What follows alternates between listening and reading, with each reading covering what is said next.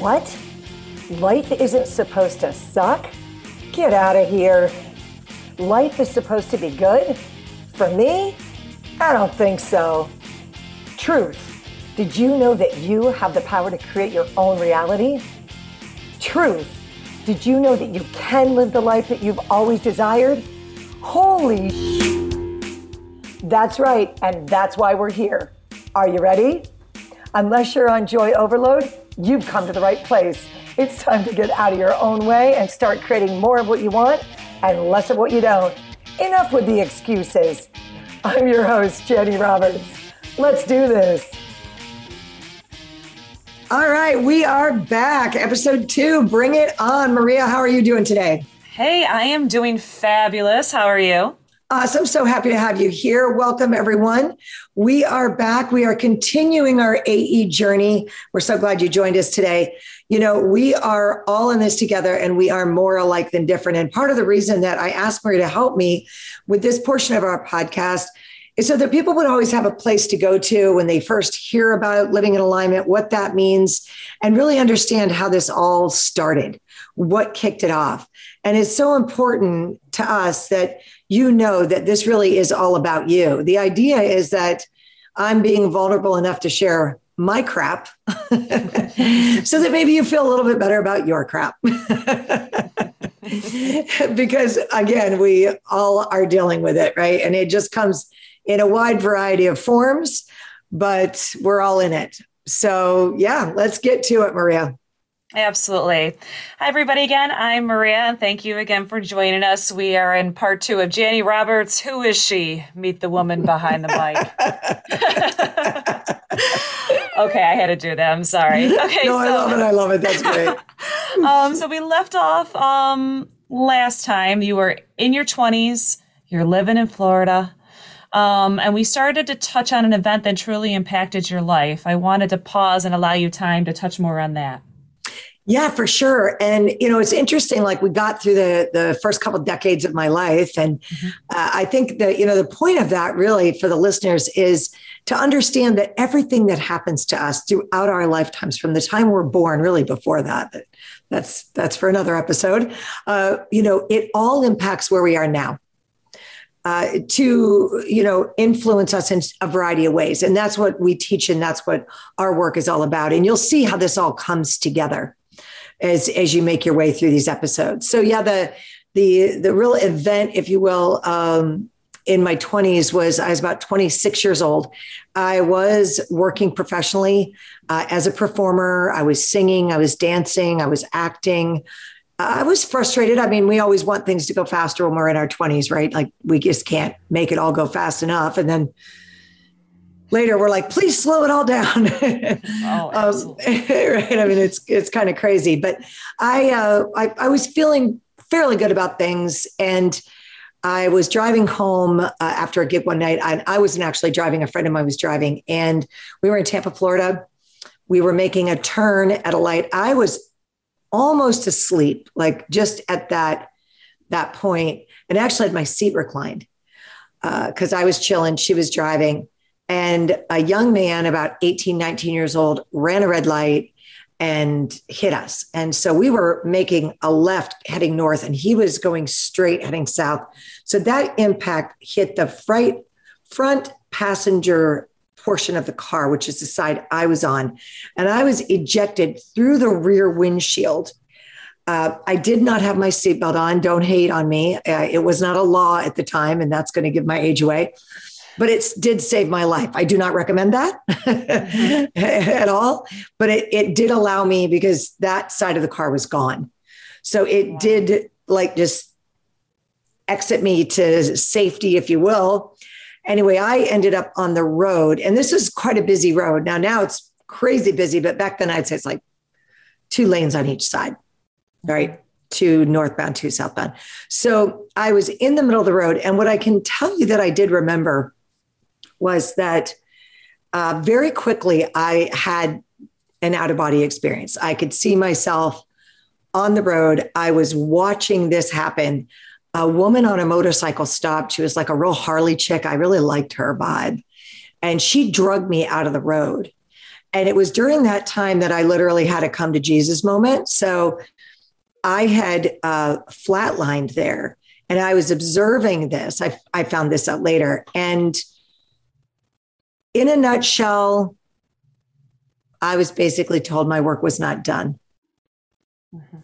So that that was the message that I got. And then when I was completely conscious again, I was in the hospital in Tampa. Now, most of the damage was done in my face. The left hand side of my face was basically completely removed.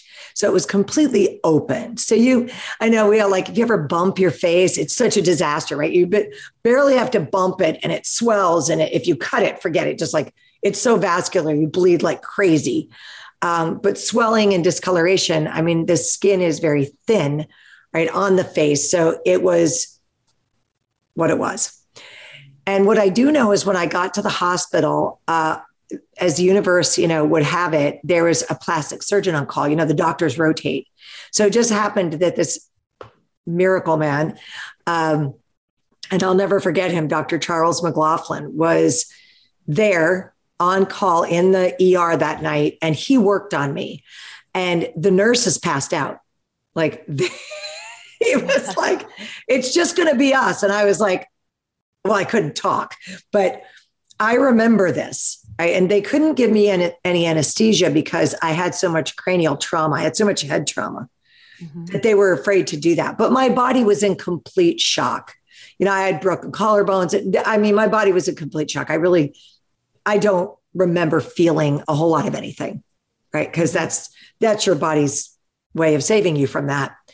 And so he stitched me up. I had a couple hundred stitches in my face, plus, you know, and how that man knew how to follow the contour of my face, I have no idea because the swelling, you know, like how would he even know what I looked like?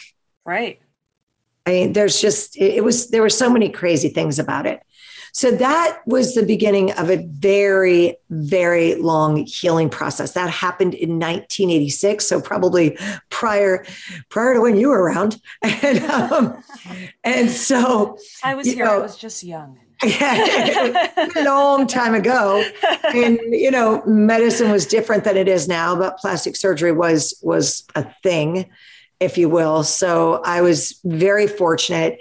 I spent a lot of time in the hospital. I um, they didn't know if I'd be able to see out of my left eye for a while because there was so much swelling, but my left eye was fine. That was all good. Uh, but I have had, um, I've lost track actually how many surgeries I've had on my face over a dozen, well over a dozen. I had surgery on my face five years ago because I have massive imbalance to my face because all of this happened on one side. Yes. So, you know, tissue was removed, tissue was pulled together all of that took place. And I was very young, which was good, right? Because I, I was healing quickly and things like that. But I had a lot of different procedures done to try to smooth my face out, even it out. And so now I have to do things to balance that because without that, it's it's very obviously out of balance. So if I'm having a conversation with somebody, they're not going to notice that too much probably. But if I try to do like a still shot, of some kind, that's going to be a problem, right? Because it's just very obvious. So uh, for me, I was just very happy to be alive. Uh, I have to, I do have to tell you one thing that was so funny was when I would see children because kids would be like, "What's the matter with your face?" you know, what happened to your face, lady? And their Out parents the are like, yeah. right? And their parents are like, "Oh my god, I'm so sorry." And I'm like, "No, it's okay." You know, and I had bandages everywhere. It wasn't just my face, but that's that's a pretty obvious thing. And kids are curious, and I loved that. It really helped me heal mm-hmm. because you know I was like, let me just tell you, you know. And then of course I would always talk to them about how beautiful they were.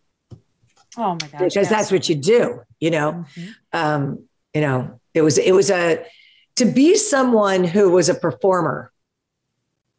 Uh, have this wake up call about physicality was really profound.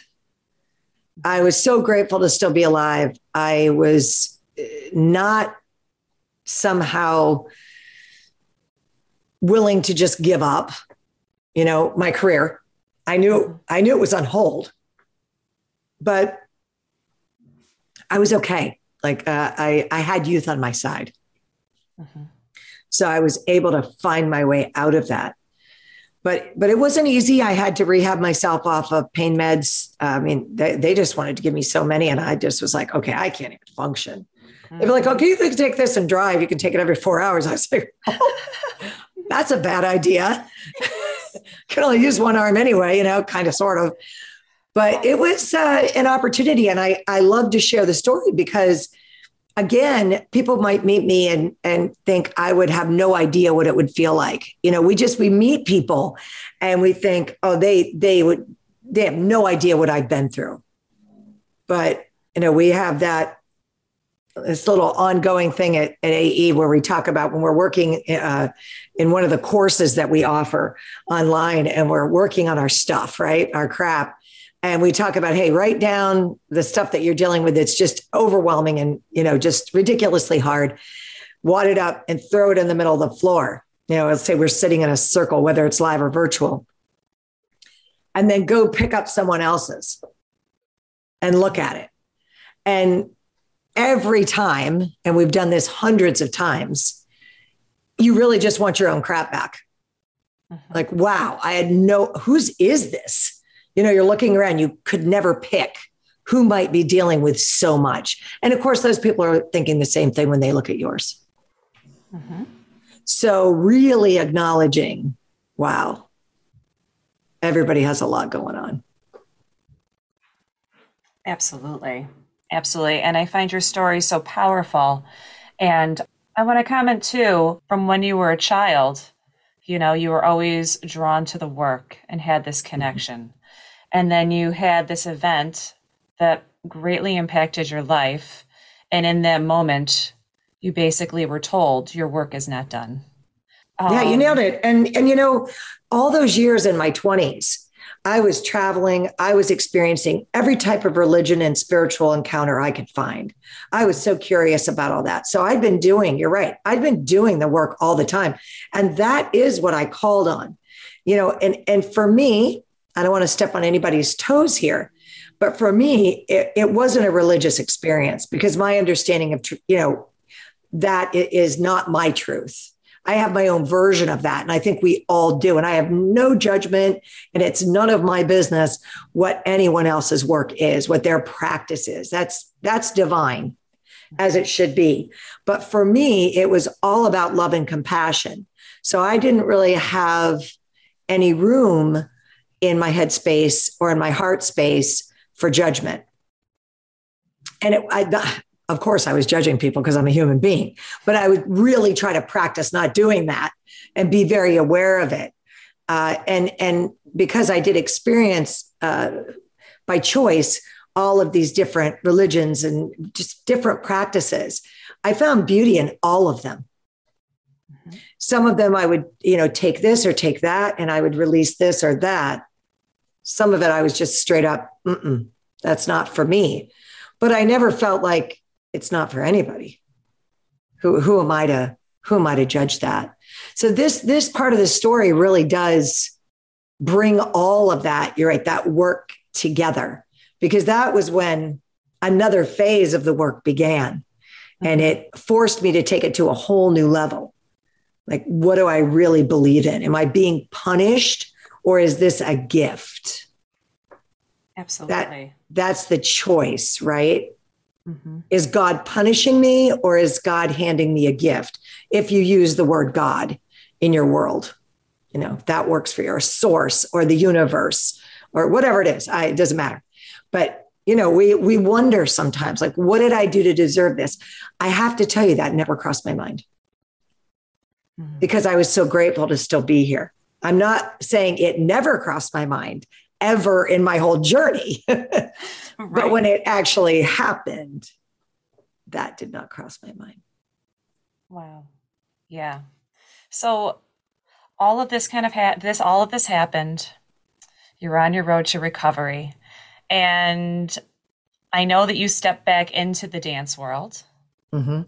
And was there I feel like you moved again. Was where did you go from there? And then I feel like there was a man that came into your life and a whole other phase. yeah, you know, eh, eh, yeah, you know, um, during that time I was seeing someone and it, it was a good relationship, but it wasn't going anywhere. And and we were both just okay with that. And he was wonderful because he was really there for me during this time. Uh, and so I used this time when I was healing to record an album. That's when I did that. And mm-hmm. once I was done with that project, I was I was pretty exhausted. I needed a break, and I was starting to heal now.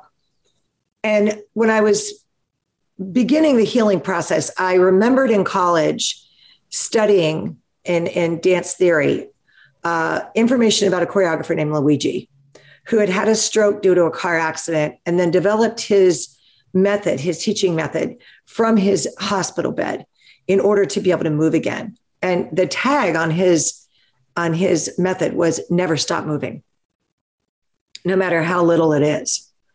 And I couldn't move at all to speak of, you know, when I first started. So I was like, okay. So I got to a point where I could move. I was in a wheelchair, but I could move some.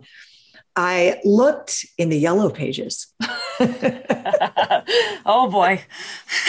or you're going to have to Google that if you don't know what it is. For someone, you know, I thought maybe somebody around here teaches this base, you know, this program based in this theory. And, and sure enough, I found Jackie Lodo's studio. Now, Jackie's no longer living. She's no longer here, but I call on her frequently. She was just a profound spirit. And I'll never forget when I went in there she didn't even pay attention to what was going on with me. She just said, We'll just get you on the floor and you just start right here.